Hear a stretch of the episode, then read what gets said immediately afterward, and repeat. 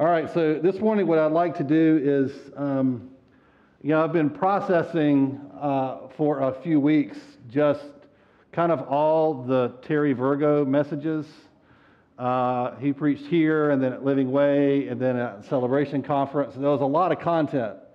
And, and there's a lot, a lot of things that impacted me. I felt personally like deeply impacted. Like, you know, you feel like, like uh, uh, the train track got switched. And it was a significant moment for me. I'm not sure exactly all the ways, but um, John Held was here last week. Um, a lot of people were sick, but uh, if you missed it, go back and listen to it because he was, he was kind of processing some of that too. And I want to, I was jealous that he got to do that and I didn't, so I'm still doing it. It's a little late. I know it's been a few weeks, but uh, that's just where I'm at. So that's what I do. I come up here and I share what God's doing with me, right? And hopefully bring you along for the ride. So, what I want to do, I, as I've been pondering this, and I got to spend some time with them, and um, one of the things that impacted me the most was the sense that God, here's a guy who God has done pretty astounding things through, but he's thoroughly kind of unimpressed with himself. And as surprised as you are that any of this stuff has happened. And, it, and so you start going, well, what is it about him? Like, God, why, I don't know if it does this to you or not, but I think, well, God, why not use me that way? Like, I want to see some cool stuff. Um, uh, yeah, he, he was telling me a story.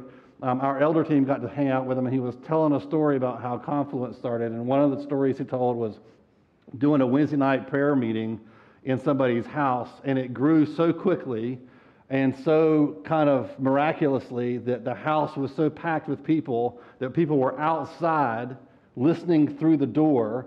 And in every room of the house, people were packed in, standing room only, and up the stairs to the upstairs, and all around upstairs. And he was wandering from room to room, from threshold to threshold, preaching.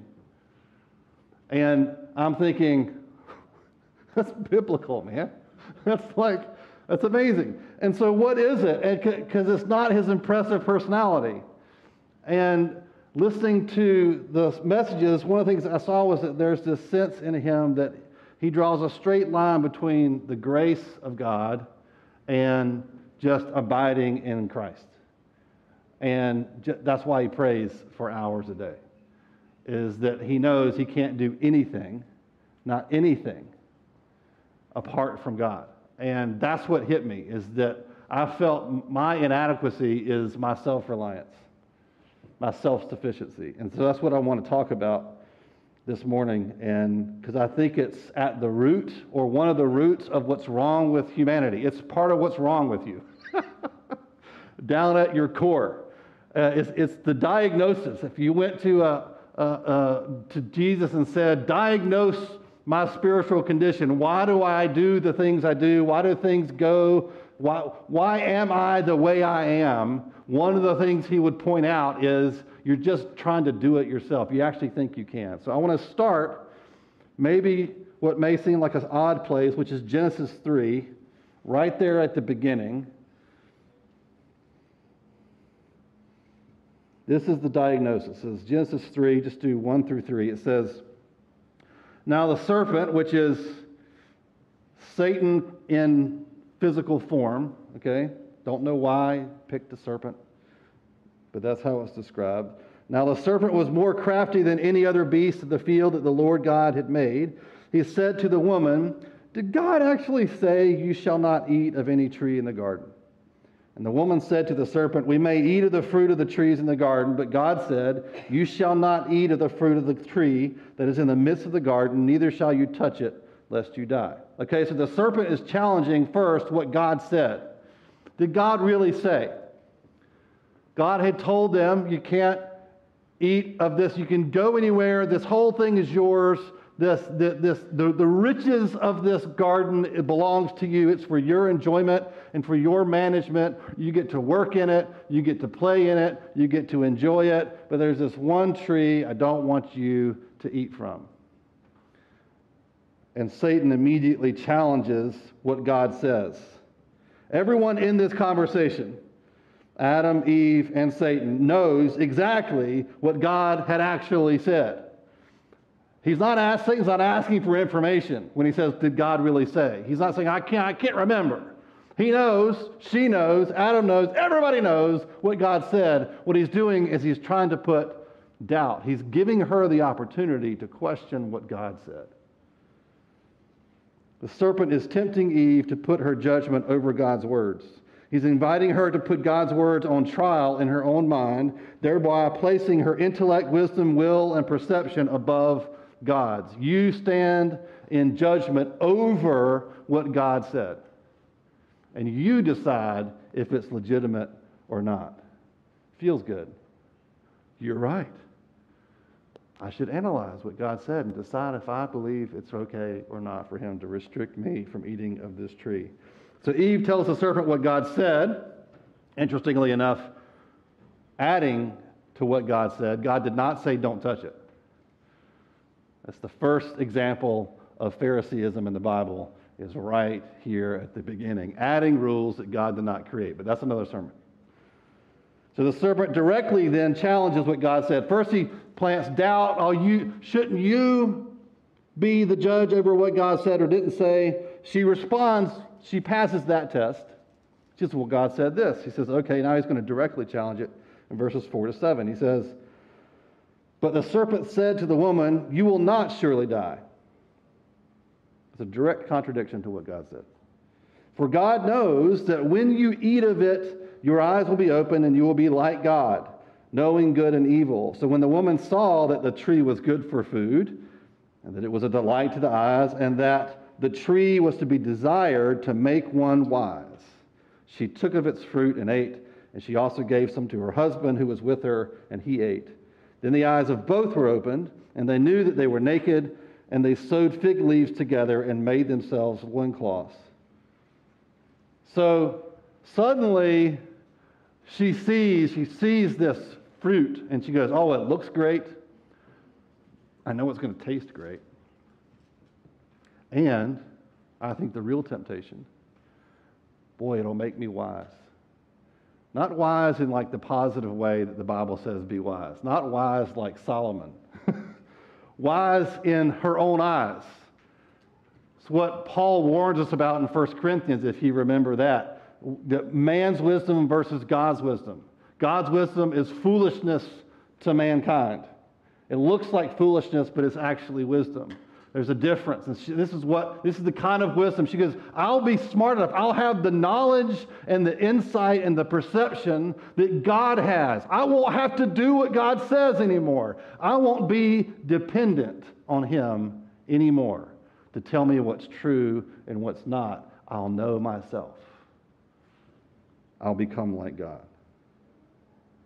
You see, right from the beginning, foundational temptation, at least one of the foundational temptations for us as human beings, is to simply be wise in our own eyes and do our own thing and to trust our own judgment over God's and to be the judge and juror and the God of what's true and what's not, what we have to obey and what we don't have to obey. And the minute we do that, we actually cut ourselves off from Him. And that's what you see happen to Adam and Eve, right? They're immediately cut off. Suddenly they see how their own weakness. And what do they do? They cover it. I'm exposed. So I'm going to cover it up and pretend like I'm not a weak, frail, naked human being, and I'm going to walk around pretending like everything's fine. And I've got this under control because I've got wisdom, my own wisdom. Uh, it's really interesting to me because once you kind of pick this thread in Genesis, kind of pick like a sweater, you know, you pick it and you start pulling at it, you see it everywhere. I mean, everywhere in the Bible. I mean, from Genesis all the way to Revelation, you see example after example that where things go wrong is when someone takes things into their own hands, is when someone says, I'm fine, I got this under control, just let me do it, God and they go do their own thing and they walk independently of God. Terry talked about Jonah. That's a great example. I mean, they're everywhere. I'll just get on a boat and go the opposite way where God told me to go. It'll be fine. over and over and over again. This is the theme. But I want to kind of skip all that because we don't have time. But really, you could almost do one of those like just drop your Bible and let it fall open, and you'll find an example. Let's go all the way forward to Jesus because Jesus picks up this idea in John 15. I think this is really kind of like the apex of this theme in the Bible, is where Jesus talks about this in John 15.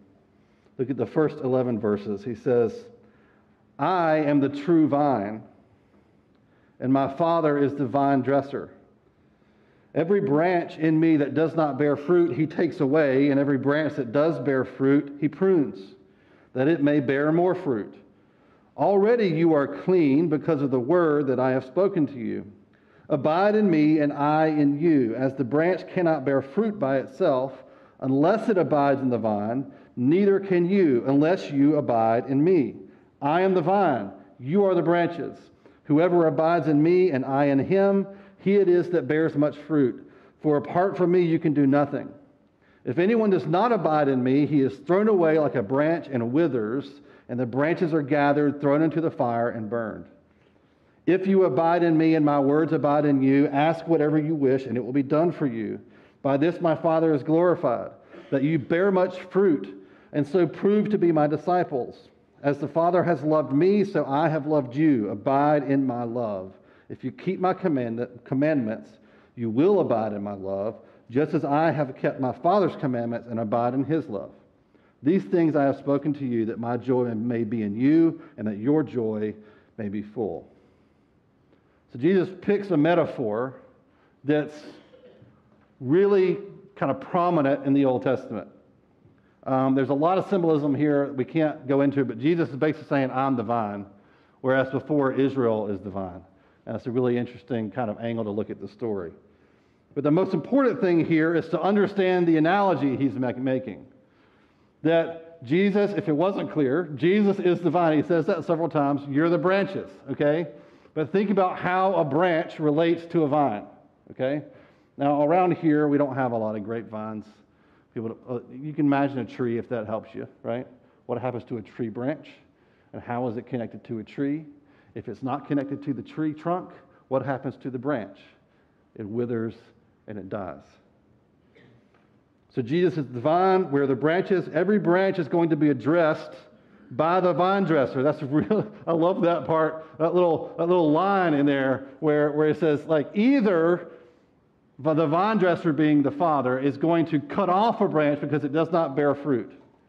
And it's going to dry up and wither. It becomes a twig a useless twig on the ground. Or if it does bear fruit, he leaves you alone and never bothers you. No, it's not what it says. He says if it bears fruit, it gets pruned so that it'll bear more fruit. Everybody gets the knife. Everybody. I like to think, I have a habit, a bad habit of thinking that if I'm really working hard for Jesus, he'll leave me alone. Nothing bad will happen. No trimming, no hardship, no correction, no conviction, no discipline. Just, he'll just, he'll go, Cotton's under control. He's doing well. I'll leave him alone and just bless him. And that's not my, has not been my experience. I don't know about you. I think the giggles indicate that we've all had the same experience. That's comforting in and of itself, the giggles, right? That, that we all know how it really is, which is the discipline of God, which is the conviction of the Holy Spirit, the correction of friends, um, and, as Israel was talking about, and, and also just hardship. Hardship in your life is discipline. And it, it does this thing to you, right? That, that, that prunes back the little dead places the places that aren't bearing fruit in your life, and, and allows for more fruit to come. But the cut, have you ever seen like a tree that's been properly pruned? It looks like it's been massacred. It looks like some, some crazy person has killed this tree. And you go, man, like, there's no, I see nothing good on it. It just looks like it's been reduced to this ugly thing with no leaves no beautiful branches. It's not swaying in the breeze. It's like a stick with a bunch of sticks sticking out, and it's unsightly. But then you wait a season, and what comes out of it is it's more lush, it's more green, it's more fruitful. So, either way, everybody gets addressed by the Father, by the vine dresser. But what's the point here? The, the, I think the main point here is that the branch gets all of its life from the vine. That's the repeated idea that Jesus gives. The branch gets all, all meaning 100% of its life from the vine. If you sever the connection between the branch and the vine, the vine immediately stops bearing fruit, immediately stops growing, and starts dying. Immediately. It's not like a crystal. D.A. Carson uses this as a counterexample, like crystals that form kind of on their own. That's, we're not crystals, we're branches. And this is how we are. This is the truth. There's nothing in the branch itself that generates its own life in any way. If it becomes disconnected, it dies. The branch has no identity apart from the vine at all. This is the second part of that. Not only just life and death, like if Jesus stops breathing life into you, you cease to, to, to, to, to live. If Jesus stops holding you together as, as a human being, you cease to exist. Your existence, your life is 100% derived from Him, whether you believe it or not. It's a reality. What else is true is your identity, your purpose, your meaningfulness as a human being is not derived from yourself, it's derived from Him. If He ceases to exist, but somehow lets you live, you are nothing better than a meaningless twig dead on the ground that just gets trampled and burned in a fire. Your entire identity, purpose, and meaning is derived by Him and is dependent on your connection to Him. It's a powerful thing for him. You see how this is the opposite of what Satan told Eve in the garden. Oh, you don't need God. You just need to have that wisdom, that knowledge for yourself. If you had the right information, you wouldn't need him. And dependence on God is a bad thing. It's a scary thing. You shouldn't, you shouldn't seek it. Just take his place.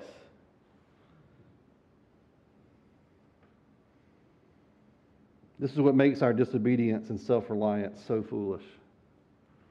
Foolish is a nice way of putting it. Self reliance is standing on a tree branch and cutting it off with a saw at the same time. I'm good. Things are solid. Things are, things are good. I think I got this life thing. I'm going to cut this branch. cut it right off. I don't need God. It's foolish. We would look at a person who was actually doing that and yell at them from the ground and say, Stop, stop. You don't see what you're doing, but you're about to kill yourself, right? You're cutting off your life source, pretending like you can be your own source. This is what Eve did, then Adam, and then this is what we do all the time. It's our constant temptation. There's also the question of bearing fruit, right? The reason the vine has branches is to bear much fruit. So we could say the reason you exist on kind of a basic level is to bear fruit for the vine. Right? If, if an orange tree doesn't make oranges, I mean, what good is it? It's not doing it's the thing it's fundamentally built for. If it doesn't bear fruit at all, it's cut off. If it does bear fruit, then it gets pruned. Why? So that it will bear more fruit. This is the discipline of God, which involves both the conviction of the Holy Spirit and hardship. If you look at verse 7, 8, and 16, they all indicate that this fruit is the stuff that results from prayer. Because this is where prayer comes in. Like all this fruit is like, well, what's the fruit? What is it? Can we identify, can we name the fruit? Is it oranges or apples, right? Well, we start with this the fruit is just the stuff that comes from prayer, okay, to start with. I think it's you know, we can see in verse 10, 11, 12, 16, and 27. This is all in your notes, by the way, which are back there. If you didn't get them, I forgot to tell you. I'm rusty. If you look at those verses, I think you can find at least four things. One is obedience to Christ. That's one of the fruits on the tree. Just doing what he says, obeying the commands of Jesus. Secondly, we can see the joy of Christ, that your joy may be full, that my joy will be in you, and that your joy, that joy will be full.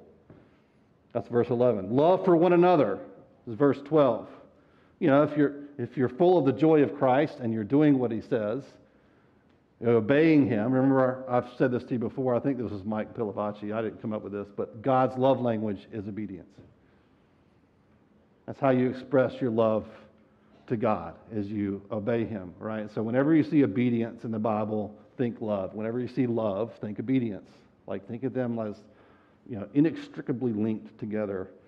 Um, so love for one another, and then fourthly, bearing witness to Christ to the world. That's verses 16 and 27. So that's just four things, right? Just four fruits we can identify right here in these verses. So if you're wondering, well, what does he mean by fruit? That doesn't mean just good vibes. That just doesn't mean sort of happiness.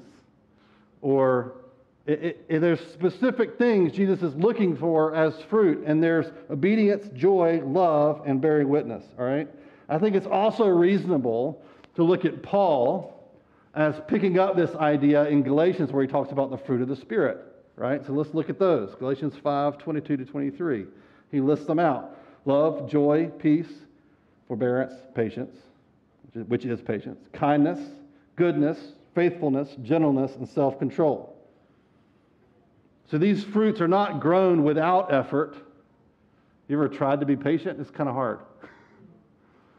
It doesn't come as fast as we like, so it requires patience to get patience. It's, it's kind of, it's, it's not fair. It's like the whole humility problem. The more humble you are, the more prideful you get about being humble. And then it's just a terrible cycle. Patience is very similar, right? You, you know, God, give me patience now. Why is it taking so long for me to be patient?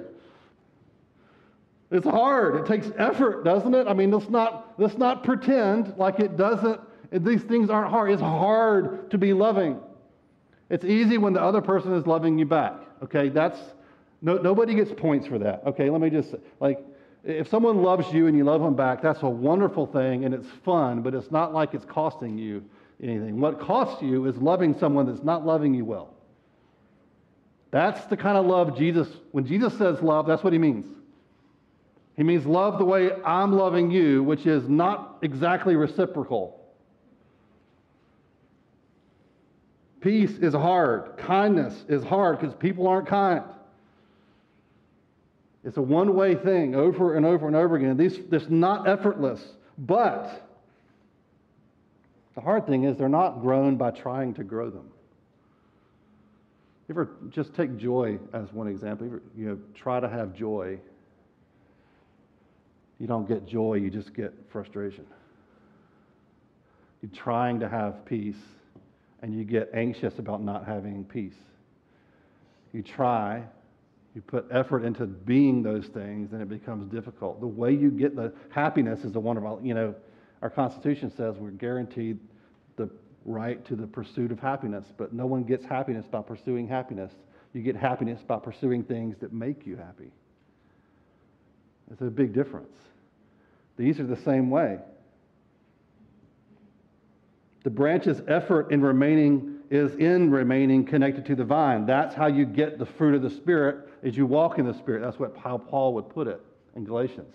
Walk in the Spirit, follow the Spirit, do what the Holy Spirit says, stay full of the Spirit. You will exhibit the fruit of the Spirit.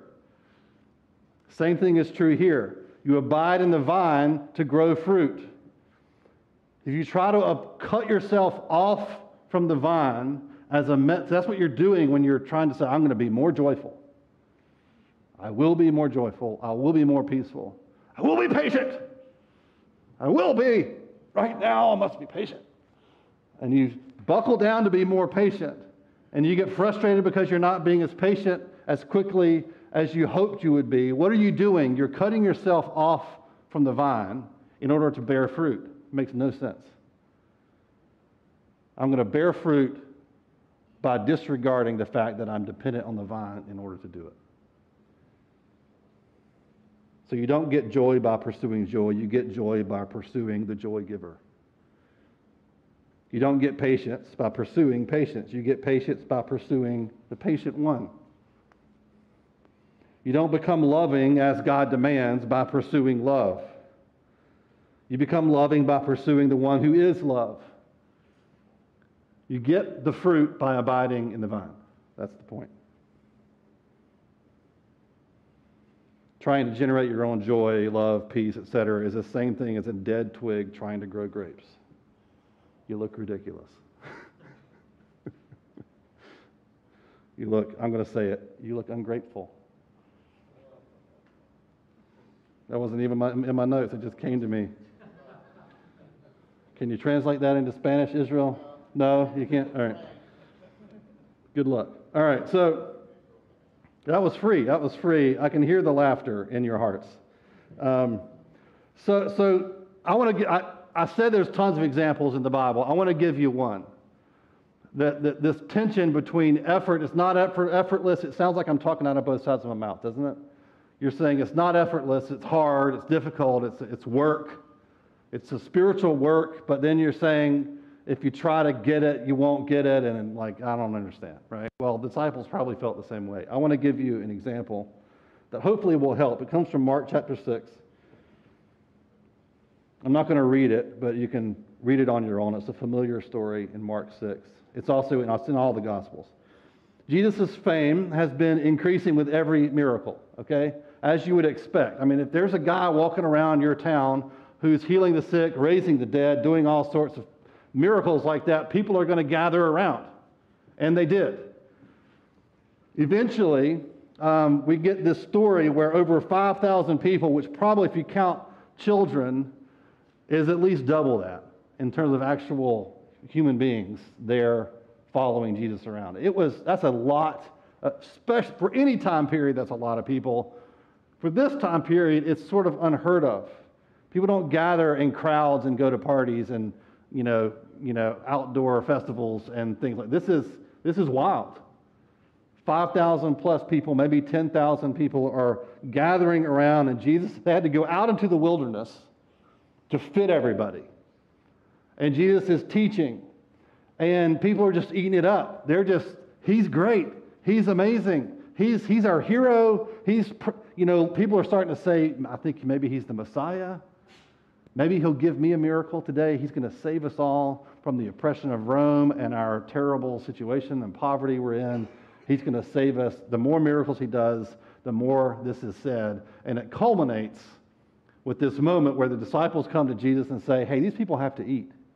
And there's nowhere around here to eat. We need to send them away so they can go eat. They're going to starve. And Jesus says, No, no, no, no. And he does that famous miracle where he takes the little boys' loaves and fishes and he multiplies them to 10,000 people, maybe more. Feeds them all with food left over. It's astounding. Can you imagine being there and eating the miracle bread, right? eating the miracle fish, being like, what is happening? So this John gives us this fun detail where he says that you know, because because Jesus sends the disciples across the, the Sea of Galilee to go to Bethsaida, where they can kind of get away from everybody. And Jesus separates from them and goes farther into the wilderness to get alone and to pray. And John tells us that also what, what was going on was they were going, they were, he had heard that they were planning to kidnap Jesus. These adoring fans were going to kidnap Jesus and force him to be their king. I don't know how that was going to work out. But these were crazed fans, okay? Uh, so Jesus, you know, I wonder if he was an introvert. You know, maybe I'm projecting a little bit. But he's like, I got to get away from these people. You guys go across. I'll meet you later. Jesus goes and prays. When the sun goes down and the people have kind of dispersed, he comes down and he's going to sneak across the sea. And there's no boat. What does Jesus do? He just goes anyway. He just walks. So I love that Jesus' miracle of walking on the water was to get away from people. But that's what's happening. It's very practical. He's got to get over there. He doesn't want to stay here and get kidnapped, so he's walking across. And there's this storm, right? There's a storm, and the wind is pushing against the guys in the boat who have gone ahead of Jesus. And the, so they're still out there hours later, rowing against the wind and barely moving an inch, struggling, rowing. And Jesus comes, I imagine his hands behind his back, and he's strolling. And John also tells us that Jesus was trying to slip past them so they wouldn't see him. I love that. He's like, I'm just going to. I'm just going to go. And he's strolling past in the middle of this storm. So picture it. He's hours behind them. And they're barely moving, and they're just, oh, right? And he catches up to them and is just strolling past them. And Peter sees him out in the storm. He thinks he's a ghost. And then the, the famous story that comes after Jesus says, Come out. He gets out and he walks on the water, almost drowns. But what I want you to see here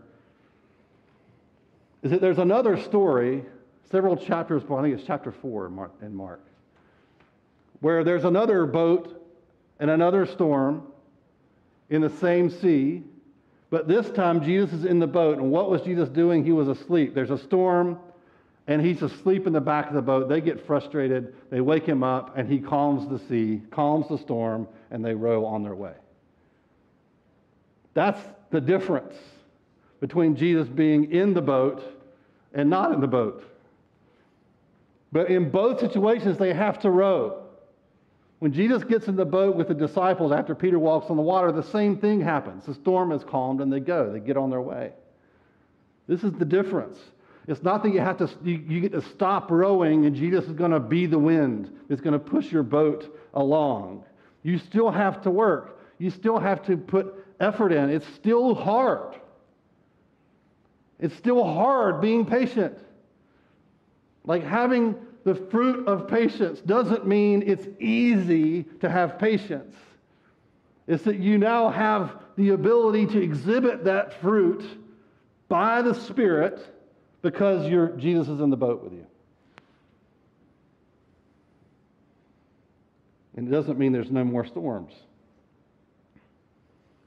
It doesn't mean that, well, if Jesus is in the boat with me, we'll never have a storm because the first story tells us different. Jesus was uninterested in the storm, it was a non thing. He was asleep. he only calmed the storm because the disciples had a lack of faith and he was showing them, look, this storm is just not a big deal to me. It was such a not, it was such not a big deal that I was sleeping. I was unaffected by it whatsoever. So there's still storms. He's, and Jesus, even in the second story, was not worried about them or concerned that they were struggling on the boat and he was just going to walk on by. The storm is not a problem for him. I wonder if maybe the reason why he was walking on by was that he wanted them to learn this lesson. That they're just not enough. I think one of the worst lies in our culture right now is when people say, You're enough. Sweetheart, you're enough. Believe in yourself.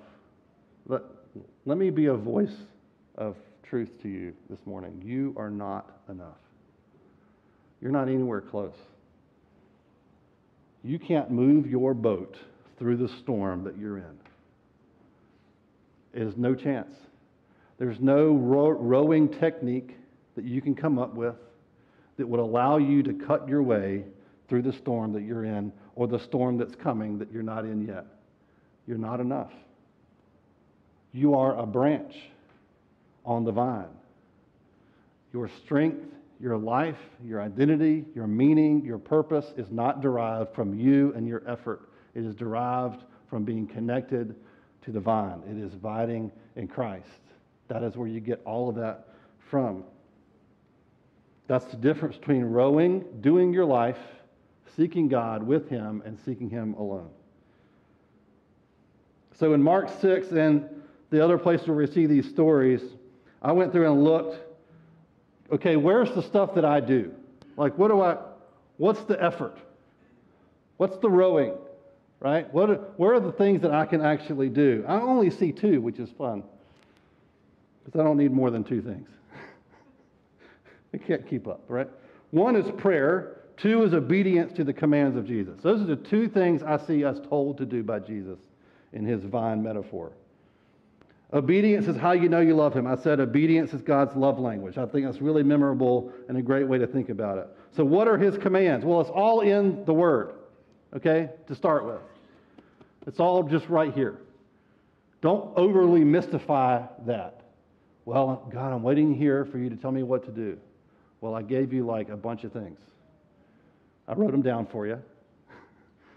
right, right, right here. Like, love one another, serve the body of Christ. You know, there's a pick one. Just pick pick one and start. Right. Just obey my commands. It's all in His Word, so expose yourself to it in every way that you can. Read it, listen to it, discuss it, hear it preached. You're doing it right now. Congratulations. Number one, checked off for today, right? Just expose yourself to it. If you have a hard time reading it and comprehending it, listen to it. Uh, just find a way. Like, just figure out what has God already told us to do. And let me let me just list them out, and I'll start with one and start just doing that thing. Your love for Jesus cannot remain just a feeling you have in your heart. If it is not expressed in obedience, John would say, you don't have it. You don't, you're not loving him if you're not doing what he says. The other is prayer. I think this is prayer, I, almost I, maybe a definition for prayer was it's just a verbal expression of your dependence on God. If I could strip it down to like its most simple definition, it's you're saying, I don't have the answer. I must ask someone else.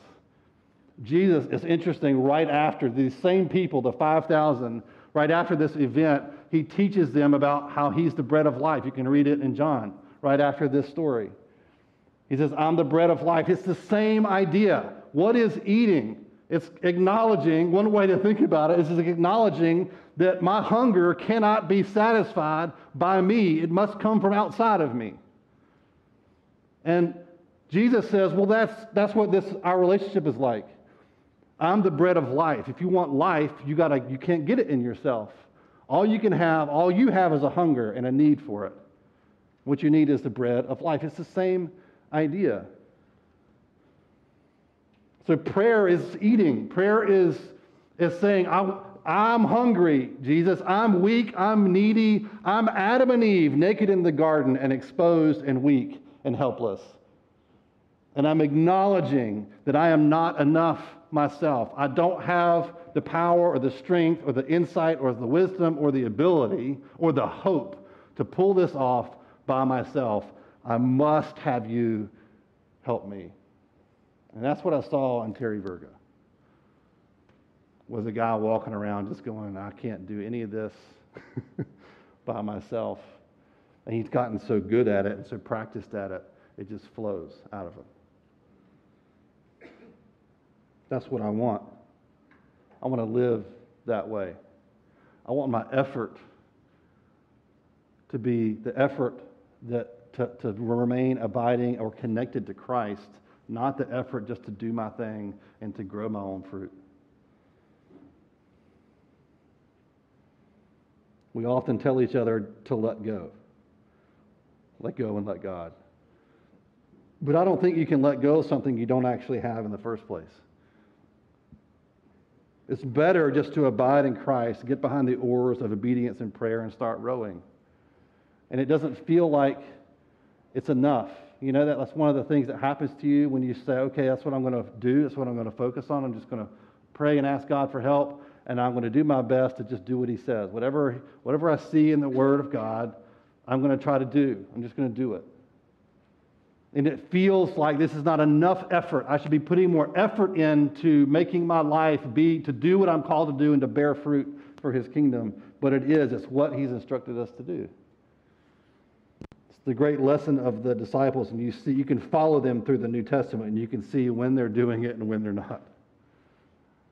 We can look at example after example after example of when they get in their own power, their own strength, and when they get Jesus in the boat with them.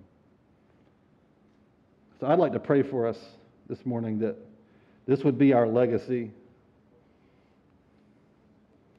That we would exhibit the fruit of the Spirit not by trying to get them, but, by trying to get to Christ. And I, I you know, if you're, if that, if Ed's word this morning connected with you, this is, I think, where you start. Is recognize that your way out of the hole you're in is abiding in Him and Him abiding in you. So why don't we stand up together?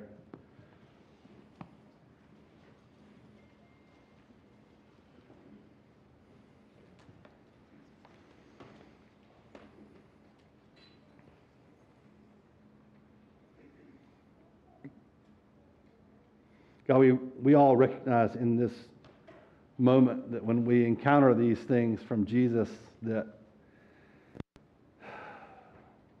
it's, it's what we want, but we, we feel also feel our inadequacy.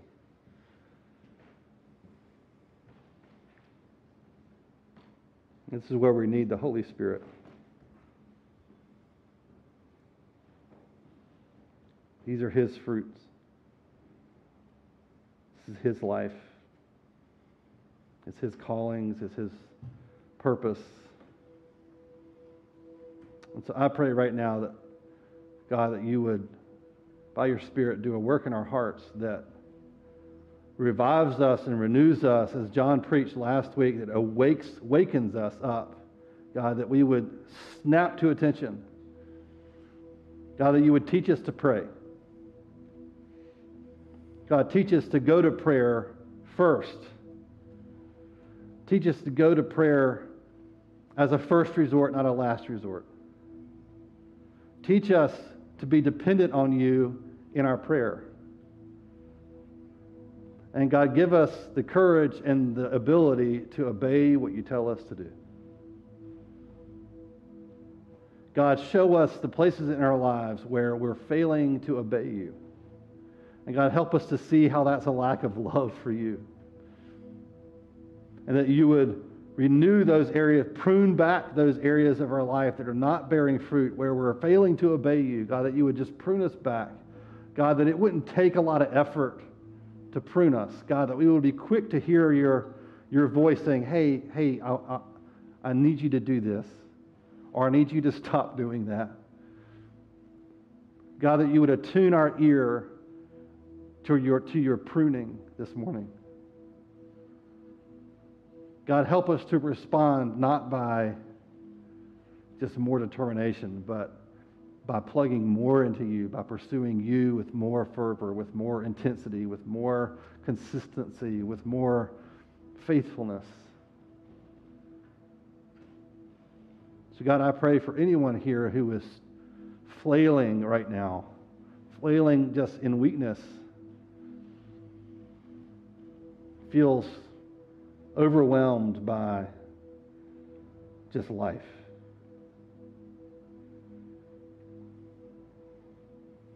God, they've just been spinning their wheels and not getting traction and